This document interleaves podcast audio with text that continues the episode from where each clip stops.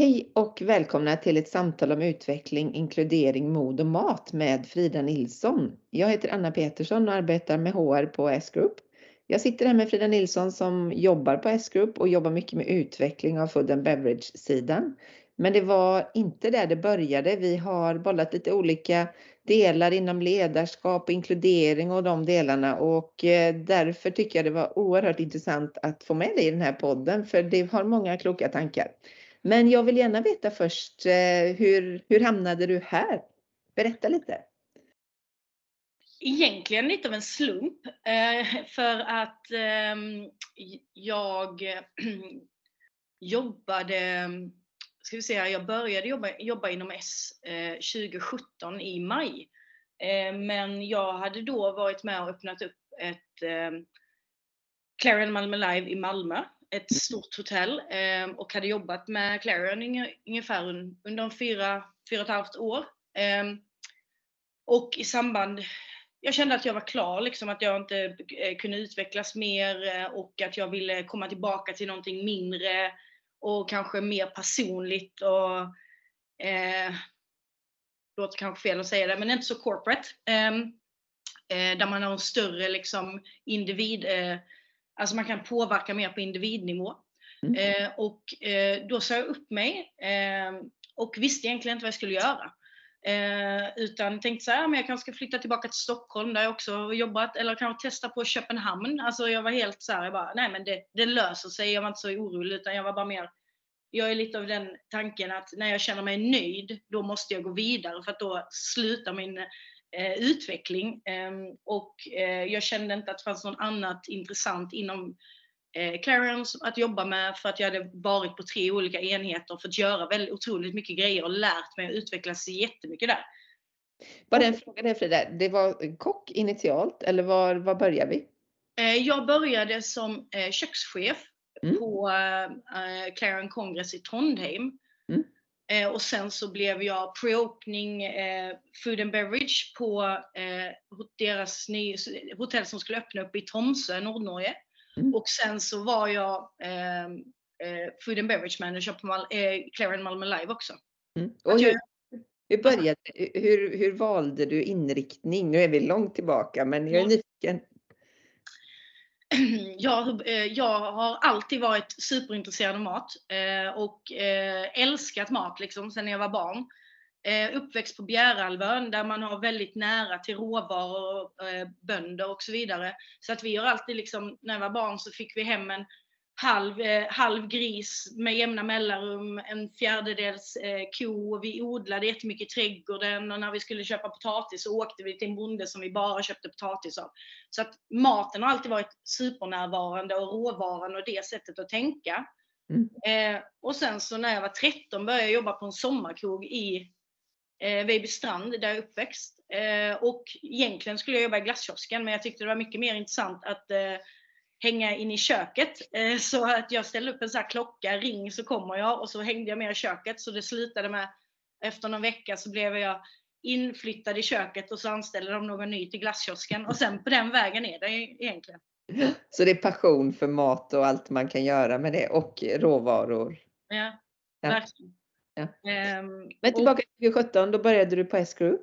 Precis. Och då hade jag ju sagt upp mig, visste inte vad jag skulle göra. Och då får jag ett samtal av eh, Jimmy Olsson som eh, nu ska bli eh, VD för vårt nya hotell i november i Göteborg, Jaycees. Mm. Och vi hade jobbat tillsammans på Clarion Congress i Trondheim. Mm. Han var restaurangchef när jag var kökschef. Och på så sätt kände vi varandra. Och han bara drog en chansning, bara så här.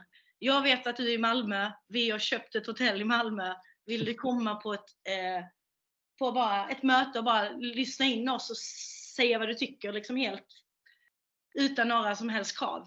Och så mm. då träffade jag Anders Nilsson eh, inom S-Group som då var VD för Ystad Sandsjöbad och MJs och eh, Falkenbergs Strandbad. Och sen på den eh, vägen var det liksom att eh, jag uppskattade alltså friheten, att man fick en Alltså så här, det var väldigt så här, det här tänker vi, vad tänker du? Eh, vad skulle du vilja göra? Eh, så det var liksom ingen så färdig arbetsbeskrivning, en mall, det här ska restaurangen vara, utan Eh, jag som blev anställd som kökschef och Oskar som var anställd som restaurangchef eh, fick liksom skissa fram och göra en, en affärsplan för hur vi ville driva stället. Mm. Med, med, restaurangen i fokus. Och hotell, alltså rummen kanske lite mer sekundärt, men vi var de första anställda vilket visar liksom vilket jag också tycker är intressant, eh, food and beverage eh, fokuset som S-Group har. Mm. Att man liksom börjar anställa restaurangchef och kökschef innan man anställer GM och eh, receptionschef och etc. Utan det var vi som satte grunden i vad MJs var. Är det inte så, nu har jag inte varit lika länge alls som du inom S-Group, men det känns som att det är där allt är hjärtat i det. Stök, härligt, mycket människor, man äter gott, man umgås tillsammans. Där börjar upplevelse.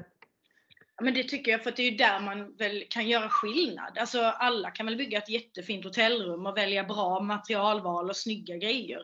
Mm. Eh, det handlar bara om pengar egentligen. Eh, medan liksom känsla, atmosfär och liksom en upp upplevelsesidan är ju mycket svårare. Där måste man ju liksom ha en vision på ett helt annat sätt och sen hitta rätt medarbetare som kan genomföra det och förstår eh, visionen och liksom signar av på den att fan det här ser vi också. Mm. Och då var du med och öppnade MJs och eh, nu, vad gör du nu? Eh, nu, eh, sen ungefär lite mer än ett år tillbaka, eh, så jobbar jag eh, övergripande med alla våra eh, hotell och destinationer med matfrågan i fokus. Eh, så jag jobbar jättenära alla våra kökschefer när, i, i samband med menybyten och när vi ska, om vi ska göra några förändringar, alltså ska vi addera någon produkt, till exempel en brunch, hur ska vi göra den så den passar in i, i den eh, grundvisionen vi har för just den restaurangen. Eh, och tittar väldigt mycket på liksom, ja, men gästupplevelsen totalt. Eh, så jag jobbar mycket mer med de mjuka värdena än vad, alltså så här, jag kollar inte så mycket på nyckeltal när det gäller råvarukostnader, personalkostnader och så här, utan mer de roliga sakerna som jag brukar säga. eh, och, eh, och också som jag brinner väldigt mycket för, eh, håller i internutbildningar eh, med fokus eh, food and beverage då, både ja, nästa vecka ska jag hålla en träff med våra souschefar Mm. Och då kommer vi fokusera på våra signaturrätter. Så att då kommer alla till Göteborg, vi har hyrt ett kök. Alla, vi kommer eh, köra en liten lätt presentation om eh, min tanke och vision om hur vi ska bygga menyer och hur, vad som är viktigt för att en maträtt ska vara komplett och varför den liksom eh, är en bra maträtt, liksom texturmässigt balanserad med smaker etc. Och då fokuserar vi på det och sen så har alla tagit med sig ett recept som vi ska då utveckla tillsammans i grupp. Mm. Och sen så jag också eh, jobbar mycket med feedbackkulturen i det skedet så att man lär sig, för det är så vi utvecklas tror jag, att vi blir bättre genom att inkludera gruppen och inte att det är en person som gör en maträtt och sen får man inte liksom hjälpa till. Jag tror att allting kan bli så mycket bättre om vi lyckas göra det lite mer eh, kollektivt fast eh, inom ett, eh, alltså att vi ser samma sak liksom. Mm.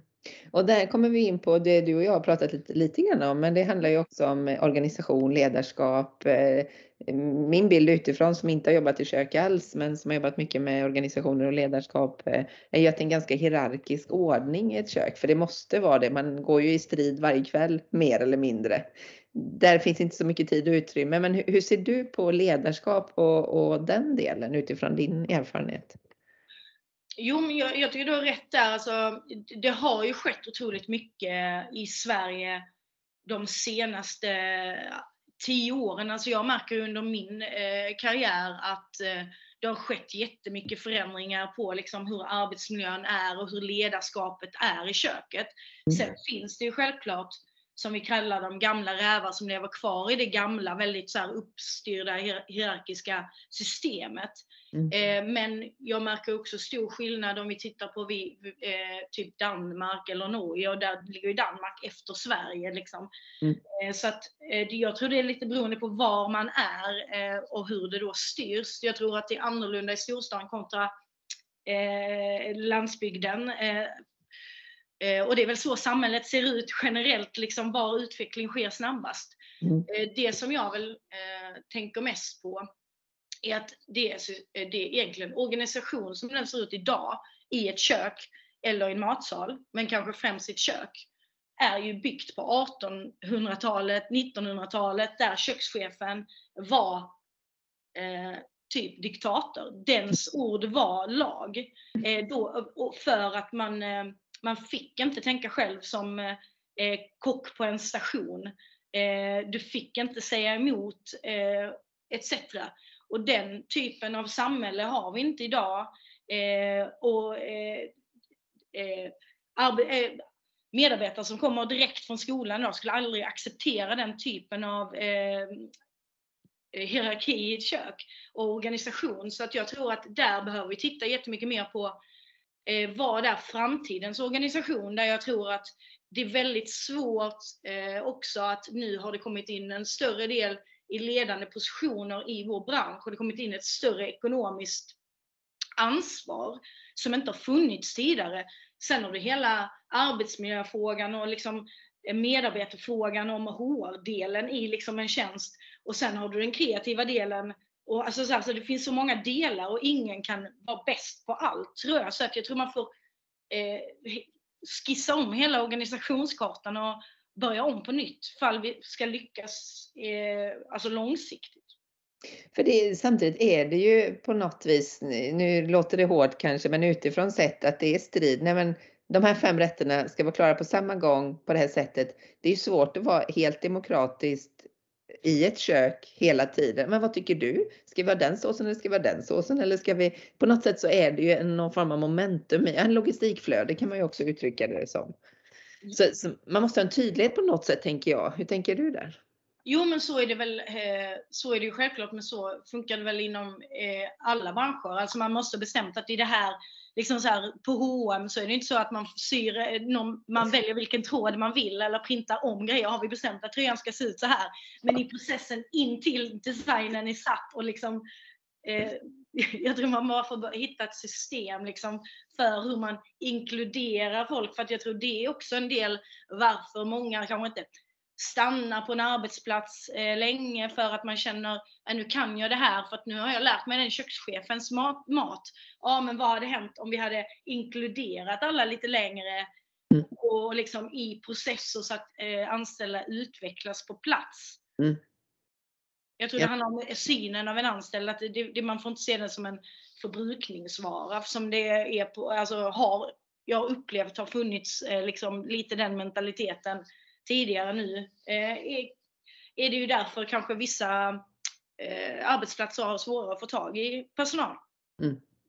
Och det, det, när man pratar med dig så känner man ju hur du brinner för mat och för den här delen. Och jag tror när man är ung och ska välja inriktning så, så ser man inte riktigt det. Hur, hur, hur tänker du? det? Hur kan vi få fler att upptäcka det fantastiska i att jobba inom den delen som du verkar i. Både möjligheter internationellt och möjligheter att växa och ja. Jag vet att du har funderat mycket på det, men hur, ja. hur gör vi? Jag tror det finns jättemånga spår. Eh, jag tror dels är vi ganska bra i vår bransch på att generellt sett fokusera på det negativa. Eh, istället för att vi, vi visar inte upp vi, eh, i medier och liksom så här så är det mycket så här dåliga exempel lyfts upp istället för positiva eh, förebilder som har gjort en otrolig karriärsresa så får man höra om de som har hamnat i kläm.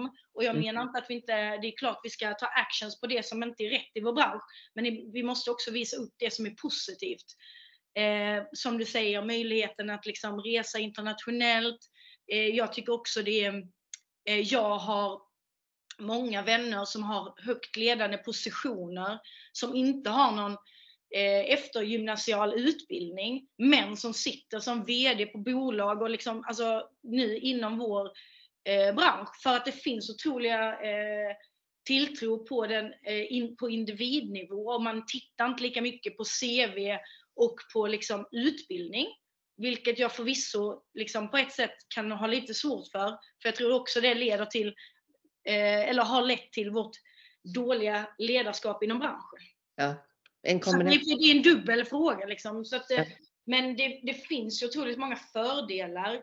Eh, och jag tror också att vi måste visa på liksom att bara för att man söker in till hotell och restaurangskolan så betyder det inte att du ska jobba hela ditt yrkesliv eh, tisdag till lördag kväll och alla, hel, alltså, och alla helgdagar och du inte kan ha något liv. För det är upp till oss som arbetsgivare att hitta en bättre struktur i vår schema, struktur etc. som gör att man har eh, bra förutsättningar eh, från dag ett. Ja precis, att man kan, man kan vara i branschen även när man får familj och alltså livet går ju i cykler, man har olika tid på olika sätt. Och det är klart att jobba inom S-grupp är ju det en fördel för vi har ju en, en väldigt hög beläggning så vi kan ju planera på ett annat sätt. Det är ju svårt på, mm, vilket är förståeligt på andra restauranger i det. Men eh, vi kommer ju osökt in också på det här, eh, ja, hur, hur får man en diversifierad arbetsplats? Alltifrån kultur, ålder, kön, de delarna. Vad är dina tankar där? Alltså, jag tycker den är otroligt svår. Ehm, jag, eh, när vi öppnade MJ så var mitt mål eh, att eh, jag ville ha ett kök som var 50-50. Och vi tjejer och killar, det lyckades vi med. Ehm, sen i samband, alltså så här, ofta är det, tycker jag att är det en kvinnlig kökschef så tenderar det att vara många kvinnor i teamet. Eh, men när det förändras, alltså om det blir en manlig kökschef så blir, sker det en förändring. Jag tror alltså eh, Jag vet inte varför det är så. Men eh, jag tror det handlar ju också om att skapa trygghet på, eh, på en arbetsplats. Mm. Oavsett kön eller kultur? Ja, eller ja precis. 100 procent. Liksom. Och sen också liksom eh, låta personer eh, växa och utvecklas på arbetsplatsen. Att man inte ska se liksom, eh, oberoende om tjänst eller position, eh, att eh, man inte eh, liksom sätter någon i fack och liksom ser begränsningar, snarare ser möjligheter. Jag tycker att vi har ju Eh, mitt bästa exempel är ju liksom Emmy som eh, jobbar på Falkenbergs strandbad som började i disken som nu är junior souschef i köket. Liksom. Där man såg hans talang och liksom lyfte fram honom eh, och gav honom möjlighet att gå in i köket och göra enklare. Gör, alltså så här, och sen så har han utvecklats och nu är han en superviktig spelare i deras köksteam. Liksom.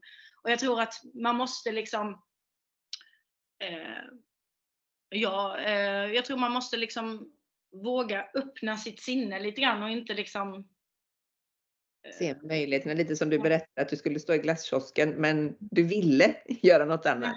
Så det handlar ju också om drivkraften från individen att man vågar, men du kan inte jag få? Eh, och då finns ju alla möjligheter i det för vi behöver ju alltid bra människor. Och tillbaka till personligheterna egentligen då.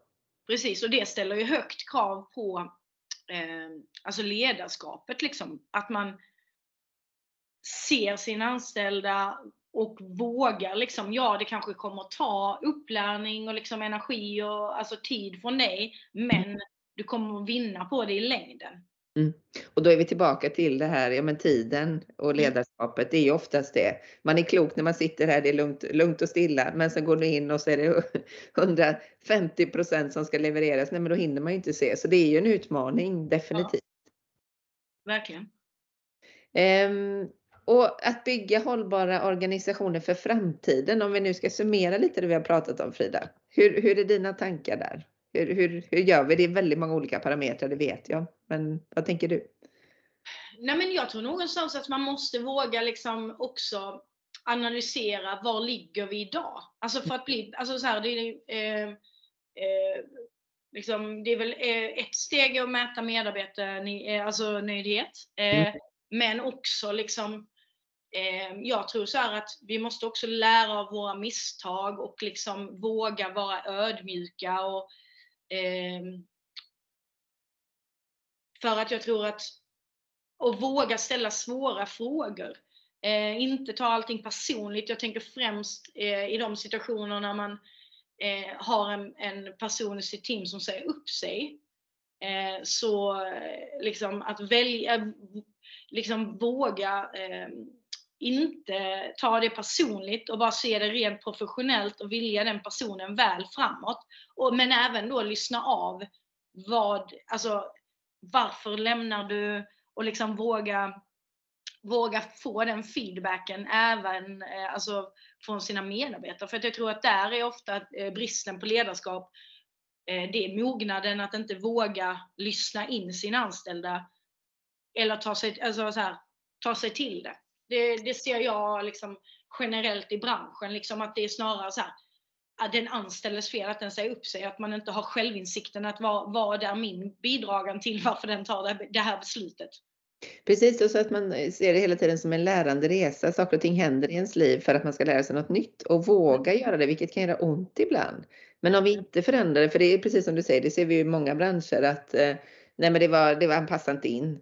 Nej, och så kan det ju vara. Men kanske att den hade kunnat passa in om vi hade lyssnat och mött varandra. Det handlar ju oftast om kommunikation. Man pratar förbi varandra eller man tror eller man antar eller vad det nu kan vara för någonting. Så du var inne på det med feedback när ni, ni gör det i era grupper och det tror jag är tricket att komma till att man, det är okej okay att ge feedback för jag vill dig väl. Tänk på det här.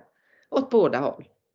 Precis. Eh, ja, det företag som jag har hört eh, eh, eh, jobba med det superbra, det är ju Apple. Där man mm. i, alltså så här, alla eh, i butik, eh, oavsett var du jobbar, liksom, att man ska ge och ta emot feedback varje dag. Mm. Och att man liksom så här, frå, till och med frågar typ så här, eh, Anna är du eh, mottaglig till feedback av mig nu?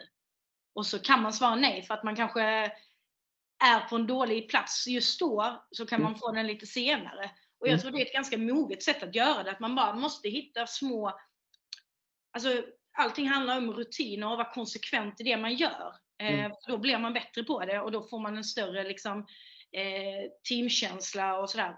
Sen så för mig är det eh, liksom för att bygga en organisation långsiktigt, det är också så här, trovärdighet, transparent och kommunikation som du sa.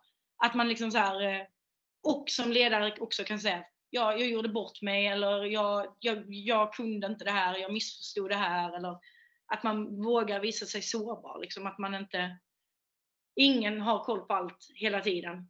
Yeah.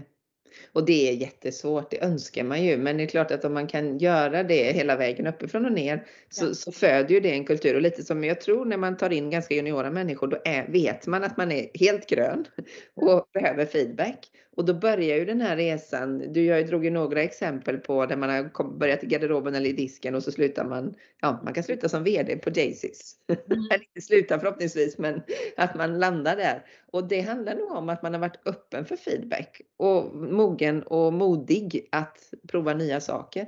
Och det, det, är nog den sista delen, för nu har vi som sagt bara börjat lära känna varandra, men jag uppfattar dig som en väldigt modig person. Och du började inleda med att nej men det var inget mer för mig där att göra och då har jag ett eget ansvar och då får jag hitta mig något annat. Jag kan inte lägga det ansvaret på någon annan, utan det är upp till mig. Men hur ser du på mod? Vad är mod för dig?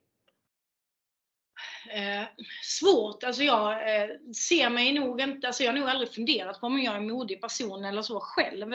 Utan jag, för mig är det bara så här, lite så här, en självklarhet att man eh, jag har alltid haft en drivkraft eh, att vilja eh, bli bättre hela tiden och liksom nörda in mig på vissa ämnen eh, och liksom vetgirig liksom. Och när jag känner Alltså, min, alltså jag vill hela eh, tiden utvecklas. Står jag still så tycker jag det är otroligt jobbigt. Liksom.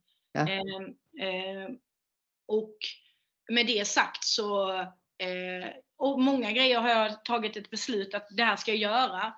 Det gör ont i magen, men jag lär mig någonting av det. Alltså så här, det kan vara allting från, jag vet under pandemin så fick jag frågan om jag ville spela in ett matlagningsprogram och jag bara så här, hatar att bli fotograferad. Jag avskyr att vara med film. Jag vill inte lyssna på min egen röst. Alltså så här, jag bara, det här är så obekvämt för mig. Jag bara, men jag har aldrig gjort det så jag kan testa och så får jag se hur det blir. Och så, och så gjorde jag det och sen efteråt så var jag bara, okej, okay, ja. Kommer jag ihåg det? Jag vet inte men det, jag har testat i alla fall och samma sak så här bilden av att ja, men prata inför stor grupp eller etc. Liksom. Man löser allting, men man måste bara våga testa. Ja. Och vad är det värsta som kan hända? Nej. Vad är det värsta som kan hända? Jag vet inte, man kan väl göra bort sig, men då får man väl bjuda på det tänker jag. Exakt. Och vad är det värsta som kan hända om man inte provar? Nej, men och då tänker jag så här, då kommer man ju, eh, i, eller jag hade ju blivit en sån person som hade blivit bitter. Alltså, ja och det är ju typ den kanske en av de värsta egenskaperna som man inte vill besitta, tänker jag. Alltså, det känns som att ingen vill eh, umgås och eh, ha en person som är eh, bitter runt omkring en. Och jag tror att, apropå det att stå still, att det är den känslan när man står och stampar på en arbetsplats och man känner att jag kommer ingenstans. Då blir man heller kanske inte sitt bästa jag. Precis, och då måste man våga ta upp den dialogen och då måste det vara ett öppet eh, klimat så att man känner att jag, jag känner det här, är det något annat jag kan göra? För man ser ju sällan hela bilden som den över en har. Det kanske finns hur mycket saker som helst som man kan göra, men då måste man berätta det. För ännu har vi inte lyckats med tankeläsning. Ingen faktiskt har jag träffat som gör det. Nej, det hade varit något, men ändå väldigt läskigt. Eller jag vet inte. Jättekul att prata med dig Frida. Det finns väldigt mycket mer så jag kommer gärna tillbaka. Är det någonting som du vill skicka med nu utifrån? Vi har pratat om många delar. Men... Ehm. Jag skulle vilja säga det jag skulle skicka med till yngre personer som kommer in i branschen eller är nya på en arbetsplats. Det är att, att våga ställa krav på sin arbetsgivare tycker jag är väldigt viktigt och, eh, liksom, eh, och på sin närmsta ledare. Eh, lite det vi var inne på innan att man måste kunna ge feedback och liksom ställa frågor. För det är ändå eh, det är den yngre delen som kommer påverka branschen och arbetsplatsen och arbetsmarknaden mest. Eh, vi, vi har mycket valda sanningar i vårt bagage som måste bort för att vi ska kunna bli bättre och utvecklas liksom också. Mm. Även om kunskap eh, också är väldigt viktigt och liksom erfarenhet så tror jag att vi måste våga lyssna på de yngre väldigt mycket för då tror jag att vi kommer att få många fina förändringar på arbetsmarknaden. Och det är väl det jag har tagit med mig nu efter pandemin. Liksom. Ja, det har varit en otroligt jobbig period eh, fram, alltså för många branscher, men framförallt för vår bransch. Mm. Men det jag hoppas det är att vi, det kommer bli en positiv utveckling i arbetsklimatet och att alla tar ett större eh, eh, arbetsgivar eh, Eh, ansvar mot sina medarbetare. Mm. Och bli mer professionella liksom. Och den håller jag helt med dig om. Och sen är det ju den här fina balansen mellan, det gör vi gärna, men att det är från två håll i det. Att även medarbetaren som kommer in och är ganska ny också lite ödmjuk i att nej, men kanske inte kan lika mycket som Kalle som har jobbat här i 30 år, även om jag har många idéer, att man möts i dialogen på något sätt där. Absolut, men det, jag tror det handlar om också så här lite som vi pratade om innan, inkludering. Hur jobbar vi tillsammans för bort de här strömlinjeformade organisationerna? Liksom, eh, Kalle 50 och Pelle 20 skulle ju kunna lära otroligt mycket av varandra. Men ja. hur hjälper vi till eh, för att de har helt olika eh, eh erfarenhetsbanker och är liksom kanske inte öppna för det. Liksom. Eh, så, Nej, det är tricket tror jag. För eh, precis som du säger, även om man är 50 kan man ju lära oerhört mycket från en 20-åring. Jaha, så här tänker jag. Men om jag lägger med min erfarenhet här och kunskap tillsammans med din så blir det ju fantastiskt. Ja, men och jag tror, men det, det handlar också om ödmjukhet. Jag, liksom så här, en av anledningarna till varför jag valde att ha eh, eh hela teamet på MGs när jag jobbade där inkluderade i menyutvecklingen. Det handlar om att jag vill ju fortfarande lära mig och mm. utvecklas. Och alla de som jobbar i köket då, de har ju, har ju erfarenheter i olika inputs och har jobbat med olika tekniker och råvaror som kanske inte jag har gjort, även om de är yngre än mig. Mm. Men då måste man också våga släppa garden lite för att bjuda in. Eh, så det, det handlar ju mycket om det här att ge och ta och hitta en bra eh, dynamik och liksom... Tillsammans. Mm. Att man vågar det. Ja. Ja, vi har lite att göra Frida framåt helt enkelt. Men eh, det är bara att bita i. 100 ja. Tusen tack för den här pratstunden och jättespännande att få fortsätta följa dig. Eh, och om man då vill jobba med Frida eller med oss så gå gärna in på www.sgroup.se. Tusen tack! Tack så mycket! Hej då! Hej!